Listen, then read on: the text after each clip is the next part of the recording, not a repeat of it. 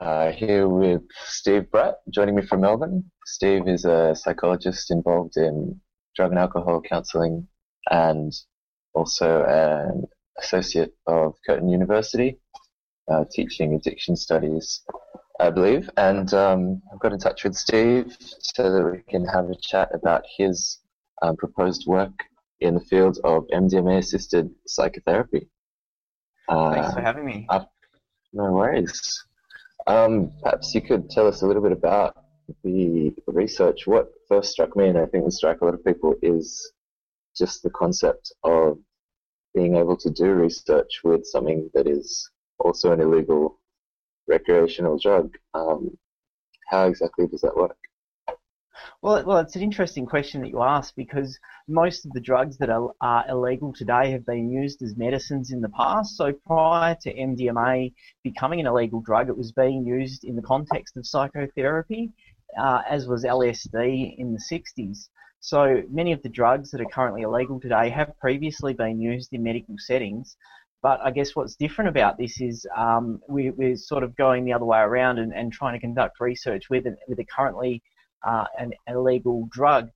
In Australia, there hasn't been a lot of research conducted with illegal drugs. The research that has been conducted where illegal drugs have actually been administered to humans um, has typically been conducted within the context of a, a pathological paradigm. So, looking at the problems that the drugs might cause. So, for example, at Swinburne University, they administered cannabis, MDMA, and methamphetamine to people to look at what impact it might have on their um, skills uh, when it comes to driving a motor vehicle. So they put them in a in a um, in a simulator to determine what deficits there might be when the person's uh, in, uh, intoxicated uh, from one of those substances outside of that, there's been very little research in Australia on illicit substances. Um, uh-huh. However, if we look at what's happening around the world, there's been quite a bit of a renaissance in terms of researching some of these currently banned substances, and in particular, um, psychedelic substances. Right. So, so you're saying that we've um, managed to focus entirely on documenting and uh, quantifying how dangerous these substances can be rather than sort of looking at other alternatives, right?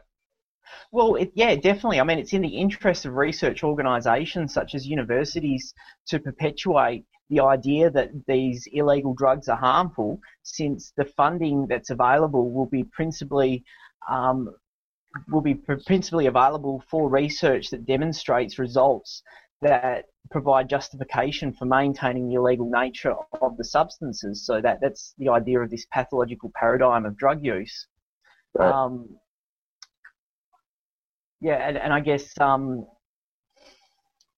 yeah, so the, the, the, focus has primarily been on, on, on demonstrating the harmful effects of these drugs. I think what's really interesting with that, though, in, in terms of MDMA, is um, in terms of the US and the uh, National Association for Drug Abuse, they've spent something like $100 million um, researching what the harms might be from MDMA. And in fact, they haven't been able to demonstrate a whole lot of harms associated with that particular drug.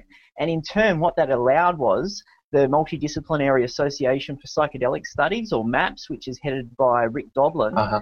um, they were able to then use that data as phase one uh, clinical trial data so they could move straight on to clinical phase two clinical trials looking at what um, therapeutic benefits MDMA might have. Normally, what you'd have to do in drug studies is first conduct a phase one trial which demonstrates the safety of the drug. But because of all of this um, research that had previously been conducted by NADA, um, which didn't tend to show a whole lot of harms associated with the drug, they were able to move straight on to phase two trials. Right. Um, that's really interesting. Uh, mainly because we're so we're surrounded with, with talk of the dangers of drugs. I'm not sure if you saw this in Melbourne, but there was a billboard going around in Sydney recently that had, uh, you know, the picture of the, the, dirty toilet and a disgusting bathroom, and this was, you know, the supposed laboratory for, you know, ecstasy pills. Um, so yeah, it's really interesting to then hear you say that it's been extremely difficult to find safe to find um, sort of harms associated with with the drug? Is there there's nothing to speak of at all? Is that something you have to consider in therapy with MDMA? I think something you need to distinguish between here is the difference between ecstasy and MDMA. So MDMA right. is the pure chemical. So if we're administering the pure chemical to a person, that's quite different to somebody, you know, dropping a couple of tablets in a nightclub, which may or may not contain MDMA and may contain other adulterants in addition right. um, to MDMA.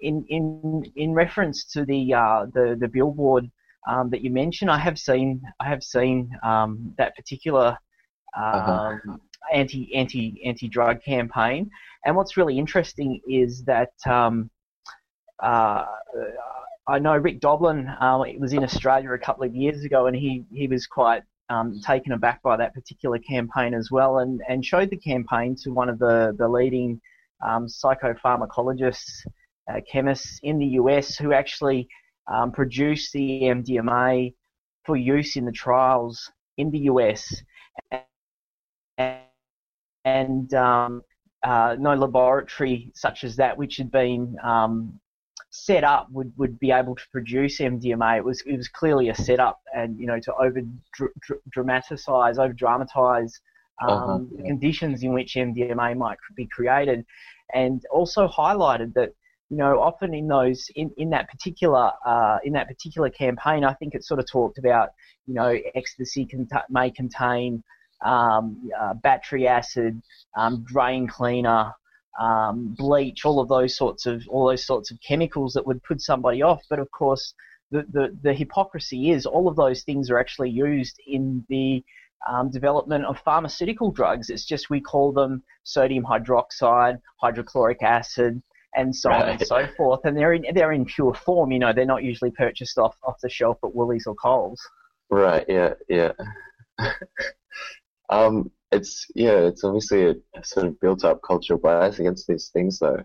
Um, is that something that you have to face a lot when when you go to um, put forward your applications to use these substances in research? I mean, beyond just the, the legal regulations around use of these things, do you find that um, institutions, universities, and, and your colleagues can be resistant to the idea? Um, so far, we've submitted one application to a human research ethics committee, and it uh-huh. wasn't rejected on any ethical principles in terms of the use of MDMA itself, or, or any at least there was no um, there was no comment made to that being the reason that the application was declined. It was declined upon um, concerns around sample size and, and methodology and so forth. Um, one of the concerns that they did raise was um, the the lack of a chief investigator with enough clinical uh, and research experience to be able to oversee the, the uh, research governance of the project. And so uh-huh. a limitation that we have at the moment is is recruiting somebody who um, has that sort of experience. So that would be somebody like a professor in clinical studies. Um, and we, we're having trouble engaging somebody um, to oversee the project in that capacity. I think primarily because of some of the the cultural um, uh, the cultural artifacts that, that you sort of allude to. There is, um, I think, a lot of people, a lot of people that have the research experience that we require to be involved in the project really don't want to touch something like this with a 10 foot pole because of the potential negative media ramifications that could come from it. Right, right. Um, your background is primarily in, in counselling and clinical psychology, is that right? That's correct. And, and research. So I'm, I'm, I'm a, uh, I have a PhD in clinical psychology. Right, right. Um, so that's that's uh, to get into something uh, to get into a little bit more detail about what we're talking about. You've been um, putting forward a proposal to car- carry out uh, psychotherapy with um, patients suffering post-traumatic stress disorder and conduct MDMA-assisted psychotherapy sessions. Um, yep. And you're proposing to do that with uh, returned servicemen. Is that right? Correct. Yeah. So the reason that there's a couple of so just to break that down a little bit, I suppose. Um, uh-huh. In terms of using MDMA uh, in the context of psychotherapy, it's advantageous for a couple of reasons. One is um, the primary treatment for people with post-traumatic stress disorder involves exposure therapy. So we talk about the traumatic experience over and over again and, and it allows the person to process the trauma. However, that can be very difficult for both the patient and the therapist as you know hearing the story over and over again can cause vicarious trauma for the therapist. And patients often drop out of the treatment because they find it too difficult to talk about the trauma or they engage in um, defense mechanisms to prevent themselves from actually experiencing the level of anxiety that's required for the therapy to be effective. There's a certain window of opportunity or a certain threshold of anxiety that needs to be experienced by somebody who's undergoing exposure therapy to trauma. So the MDMA allows people, uh, it, it reduces some of the anxiety people have about talking about the trauma and makes it easier for them to talk about it, which is positive. It also um, fosters rapport, between the therapist and the clinician, so that the, so so sorry the therapist and the client, so that the client feels more comfortable um, in being able to talk about the traumatic event um, with the therapist. There are uh-huh. other drugs that could reduce anxiety, so things like Valium, benzodiazepines, um, alcohol, all of these drugs reduce anxiety, but if a person talks about a traumatic event while under the influence of one of these drugs, they tend not to be able to process um, the traumatic event. So MDMA is quite unique in that it allows the person to uh, talk about the event with reduced anxiety, but also still process that. In terms of um, the sort of patients that we'd be looking at treating uh, in these in, in this trial, it would be replicating what's already occurred in the US and uh, and uh, in um, Switzerland.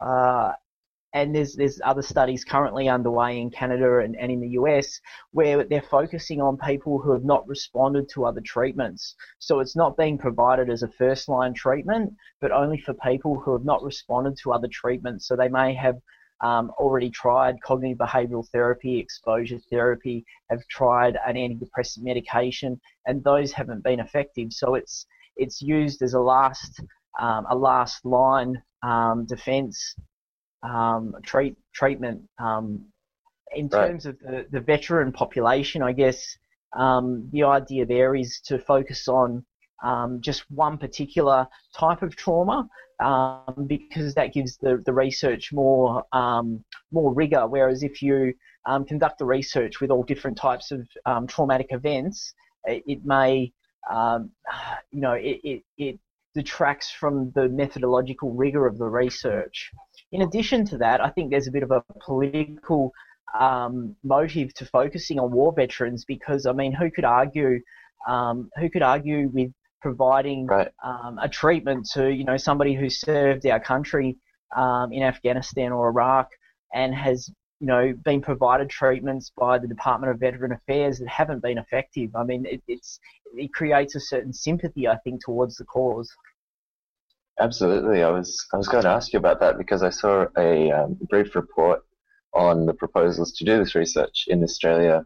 It was published with Channel Nine News, which, for the benefit of people overseas, is a um, very business friendly sort of news outlet. Uh, they love stories about the drug war, ethnic gangs, and uh, any sort of story that can uh, that can tarnish tarnish drugs and and I suppose um, tarnish a lot of people.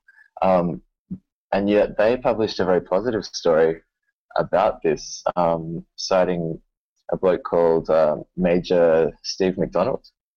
Correct. Have you been in touch with him? Yeah, so so psychedelic research in science and medicine, or PRISM, is a not-for-profit organisation that was established in 2012 following Rick Doblin from MAPS coming over to Australia and um, discussing um, what opportunities there might be for psychedelic research in Australia. Um, and the PRISM consists of a board that's made up of myself as the vice president, um, Dr. Martin Williams, who's the president, and uh, Major Steve McDonald is the secretary for the organisation. And so right. I think as an organisation, it's useful to have the input of a consumer, um, uh, you know, in terms of um, developing a research protocol. Often, often as researchers, we get together and you know come up with an idea, but we often don't actually involve the people who the research directly affects. Right, right. Um, yeah, yeah, it was, it was really interesting to see this. Um, in light of, I suppose it, it, seemed to turn the tables quite a lot, um, given that a lot of other news news stories will talk about, you know, using ecstasy clinically, and they won't make that distinction that you made earlier between MDMA and and ecstasy. There was one uh, another report that I found where they cited a professor from the University of Melbourne, David Forbes. I'll read a little bit of what he said about these proposals. Uh, he said it's important to recognize that we have very solid evidence around psychological therapies called trauma focused cognitive behavior therapy. These treatments have been shown to be effective across trauma affected populations, whether they be sexual assault survivors, military veterans, or traumatically injured patients. We're dealing with a drug um, in reference to MDMA, which the parameters are less well known in terms of its impact. I caution strongly against throwing it out or getting distracted from what we already know works. What are your thoughts on, on that? Well, I think often people think that science is apolitical and objective. And I think it's important to understand that everybody involved in, in science has um, a certain vested interest in maintaining a particular position. Um, so David Forbes uh, obviously has a vested interest in maintaining um, the prominence of uh, trauma-focused cognitive behavioural therapy as the first-line treatment for trauma. And it continues to be the first line treatment for trauma. However, um, I guess there are some lim- like, there, there, are some limitations to that particular treatment, and a number of people don't respond to that, and hence why the focus of the MDMA trials, um, both proposed in Australia and those occurring around the world, are focused on people that actually haven't responded to that treatment. So what we don't have at the moment is a treatment for people who um, don't respond to the first line treatments. So right, I would agree right. that at the moment, um, trauma trauma focused cognitive behavioral therapy is the first line treatment and the most effective treatment that we have. But it would be good to have some alternative options for people who don't respond to that particular treatment. In terms of non-response rates, it depends. There's the literature varies, but anywhere between uh, 50 and 30% of people don't respond to that particular treatment type. That's a significant proportion of people yeah. um, that are continuing to suffer from post traumatic stress disorder in the absence of any other treatment. Right. Um, so, just to backtrack a little bit, when you talk about trauma focused cognitive behavioral therapy, you're, you're talking about long um, therapy sessions in which you try and uh, draw the patient into reliving the experience and I suppose, reconceptualizing it? It's that exposure that I talked about before. So a session would usually last for about an hour and a half. There's a preparation uh, and, a, and a debrief. And what you do is you set up a hierarchy with the patient so that you start off um, working, talking about the trauma in the least um, in the least anxiety provoking way and work your way up through the hierarchy until the person's um, doing imagery exposure with their eyes closed and trying to, you know, reimagine the trauma in first person. So as I mentioned earlier on, one of the limitations of that treatment and, and why it's not effective for some people is some people find that it's it they, they can't sit with the anxiety. They either experience too much anxiety and drop out of treatment, or they uh, don't actually engage in the treatment process enough and don't in, and don't experience enough anxiety for the treatment to be effective. And then right. for those people, I think that's where MDMA can be quite effective because it allows them to either um, turn down the volume on the anxiety so that they're able to experience it within that window of um, tolerance, which is necessary for the treatment to be effective, or or disengage from the defense mechanisms that they may be using to try to turn down the anxiety, which again is leading them not to experience enough anxiety to be within that window of tolerance that's required for the um, trauma-based therapy to be effective. Yeah, there's a testimonial that I came across when I was reading reading up on this topic that I think speaks to that a little bit. Um, this is from a patient who participated in the MDMA assisted therapy in the United States. She said, Without this study, I don't think I could have ever dug down so deep. I was so afraid of the fear. In, the, in these sessions, there was just no fear, and that builds your confidence. when I tried in therapy before, it would send me into a tailspin. Um, so I thought it was interesting to, I suppose, reflect on the fact that it's it's can be an emotionally damaging experience in itself, being forced to relive or not forced to, but you know, attempting to relive the experience and resolve it. And if you have such high rates of um, sort of failure in these therapies, you're talking about people who are going back again and again to to experience that and, and really not getting anywhere because there's so much fear and, and negative emotion built up around that. Yeah, and I think look from my from my experience, um, and I guess where my interest in this comes from is from my background in uh, working with people with problems associated with alcohol and other drugs. We see a really high um, comorbidity rate of people with trauma who experience problems with alcohol and other drugs because they experience um, that's that they often use alcohol and other drugs as a way to cope with the significant emotion um, that, the, that the trauma experience creates. And in turn, their use of alcohol and other drugs can make it very difficult to work with them um, in terms of managing and, and treating the trauma. It creates a very vicious cycle, I guess. Yeah, right. It sort of shows that the um, anti-drug language used in regards to the psychotherapy is um, sort of creating a false dichotomy of drug use versus drug use versus no drug use. When obviously a lot of people are, who are traumatized will end up at the bar and, and drinking a lot and attempting to self-medicate in a way that doesn't help. Definitely, and and it works very well. Alcohol, for example, works very well for people with trauma as a short-term solution. It it, it turns down the anxiety, um, and allows them to sort of to, to cope with everyday life. But of course, it's not a long-term solution because of all the problems associated with heavy alcohol use in terms of toxicity, but also the dependence that um, that heavy alcohol use then can create. Right. Um, so in contrast, when you talk about giving people MDMA, um, do you have to? Are there any concerns with toxicity, for example? Um, not at this stage. I mean, there, there are because this is because at the moment we're we're conducting phase two clinical trials. There uh-huh. are very tight inclusion and exclusion criteria for people who can and can't um, participate in the trials. So, for example, we wouldn't want anybody participating in the trials who are currently experiencing psychotic symptoms, bipolar disorder, uh, have significant medical health comorbidities such as liver problems, and that's a way to to reduce the potential consequence of um, people experiencing toxicity or experiencing any other um, psychological problems associated with the administration of MDMA. Okay. Um, I saw another interesting um, little factoid about your proposed research is that you were saying that anyone who was a current user of MDMA would be excluded from the study cohort. What was the rationale? What was the rationale behind that decision? Well, there's a couple of things. One is um, it, I, it's difficult to then um, determine how effective the MDMA is within the context of psychotherapy for somebody who has used MDMA a number of times. I think you know what you want is a fresh slate to work with um, in, to ensure that the uh, methodology of the research is rigorous.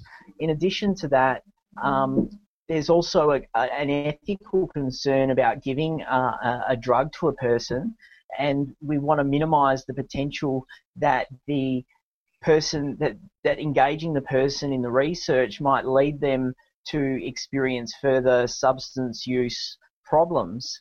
Um, uh-huh. So we want to minimise people that, that have significant people that have significant substance um, uh, that have significant problems associated with substance use. Um, in terms of the trials that have been conducted to date, um, uh-huh. only one person out of all the participants tried to uh, actually went out afterwards and sought out some MDMA because they thought, you know, the experience was quite good and they, they sought to replicate that. And interestingly, right. they found that their experience outside of the clinical setting um, was quite different to that within a clinical setting. They didn't like the experience and they wouldn't try it again.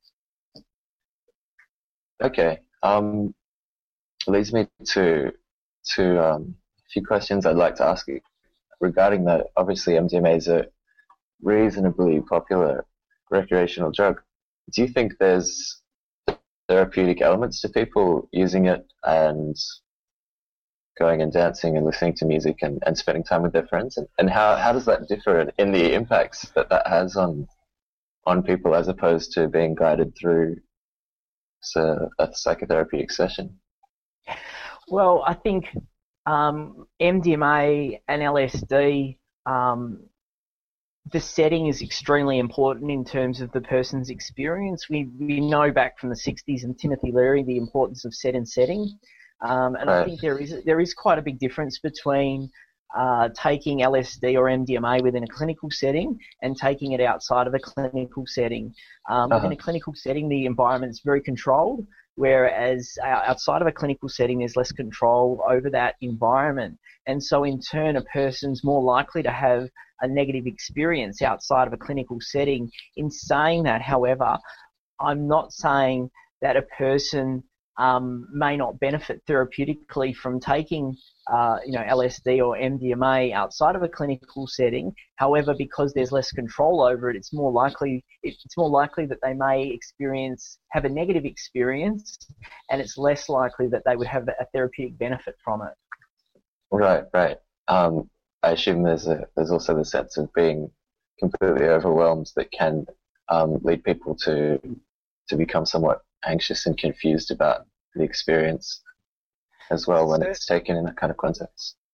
Yeah, certainly, and and you know, doing this in a clinical setting with um, trained trained clinicians who are able to um, assist the person through that difficult experience uh, is is going to be quite dif- different to somebody who you know maybe in a club um, loses loses where their friends are and, and becomes quite anxious and maybe experiences a panic attack, for example, in that second in in that latter example, um, perhaps the use of the drug could actually have a detrimental effect and you know lead to a person experiencing anxiety. I think you can't um, I can't highlight the importance of um, setting within the use of um, psychedelic drugs in general. Um, the setting mm-hmm. the setting is very important, and and I guess more broadly with MDMA, some of the harms that um, are seen with with uh, with with ecstasy. Um, obviously, some of it relates to um, the drug not being manufactured in a regulated environment and, and not knowing what's in the drug and other adulterants being in it. But also, um, when people take MDMA, often they, when people take ecstasy uh, outside of a clinical setting, they're often dancing, uh, maybe engaging in other polysubstance use like drinking alcohol, and some of those things um, could lead to some of the harms that you wouldn't see in a clinical setting.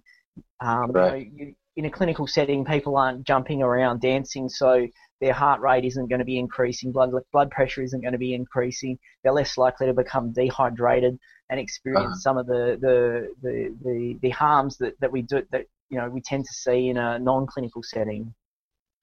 Um, in all seriousness, in all seriousness, though, you, you do talk about eight-hour sessions with um, with MDMA. How exactly do you pass that time? Um, are you speaking with the person for for all of those eight hours, or what kind of what kind of activities do you?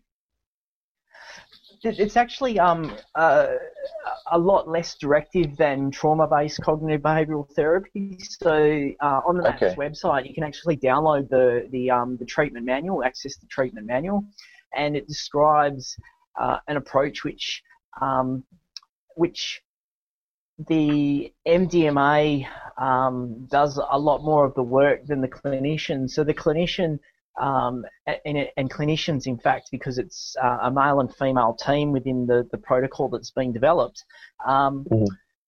gently guide the person to uh, to sort of ex- re-experience the traumatic event, but they don't really push them too hard most people tend to um, go down that path in the clinical setting under the influence of MDMA um, through their own volition, and they don't need a whole lot of guidance. Right. Um, um, I guess I guess a big difference between, and this is this is something which makes it difficult to explain to um, people that are, that are currently involved in post-traumatic stress um, uh-huh. research, is that it, a lot of the, the effect seems to be from the drug itself rather than the the, the therapeutic um, process. MDMA seems to have uh, in that environment have some sort of innate therapeutic quality about it. Right, in terms of, I suppose, allowing an emotional openness that that um that lets people reevaluate um, their past, I suppose. In in what way does does the the sort of um, the chemical impact of of using MDMA, in what way does that mirror a sort of natural function for the neurotransmitters that it triggers? Um, I guess MDMA works by um, preventing the reuptake of serotonin in the brain. So right. uh, it occurs in a similar fashion to the way antidepressants work. They um, prevent the reuptake of serotonin, leading to uh-huh. high levels of serotonin in the brain. Um, antidepressants yeah. do that very slowly, whereas MDMA does it um, uh, in a very immediate fashion, which is why you get the you, you see this the, the effects that you see from MDMA um, versus those of an antidepressant medication. So what it's doing is elevating the serot- levels of serotonin in the brain to to uh, a much higher level than would normally naturally be experienced.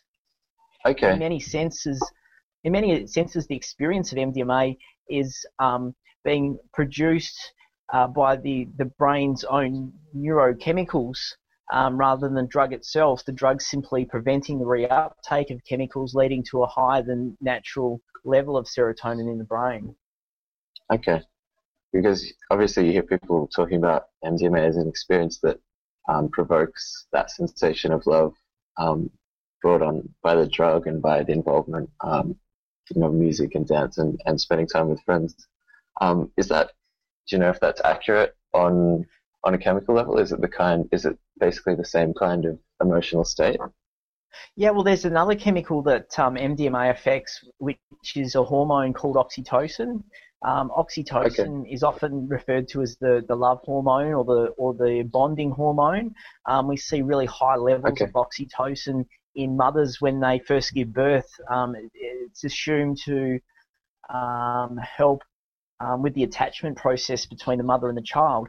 And so MDMA increases levels of oxytocin, leading to increased levels of trust um, and, and rapport and so forth. So at a chemical level, I guess that explains the mechanism of MDMA and, and how it relates to the, the, the, the, the natural um, chemicals within the human brain. Yeah, yeah. Um, one thing I would like to touch on just quickly is that uh, regular users of MDMA will often mention um, the idea that uh, the experience is not necessarily relative to the exact amount of the drug taken, so repeated use won't always generate um, the same sort of emotional response.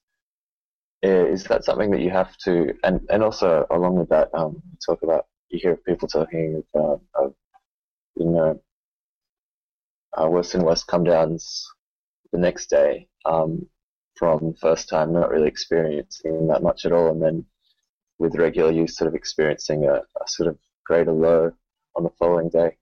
Um, is that something that you have to incorporate when you think about doing this research, or is it, um, you know, if you're just doing one session, do you have to, to be concerned about that? Well, I think, as you say, um, the the come down tends to be more prolific as people use the drug more frequently. So that's again one of the reasons why we want to exclude people from the research that have used MDMA a number of times.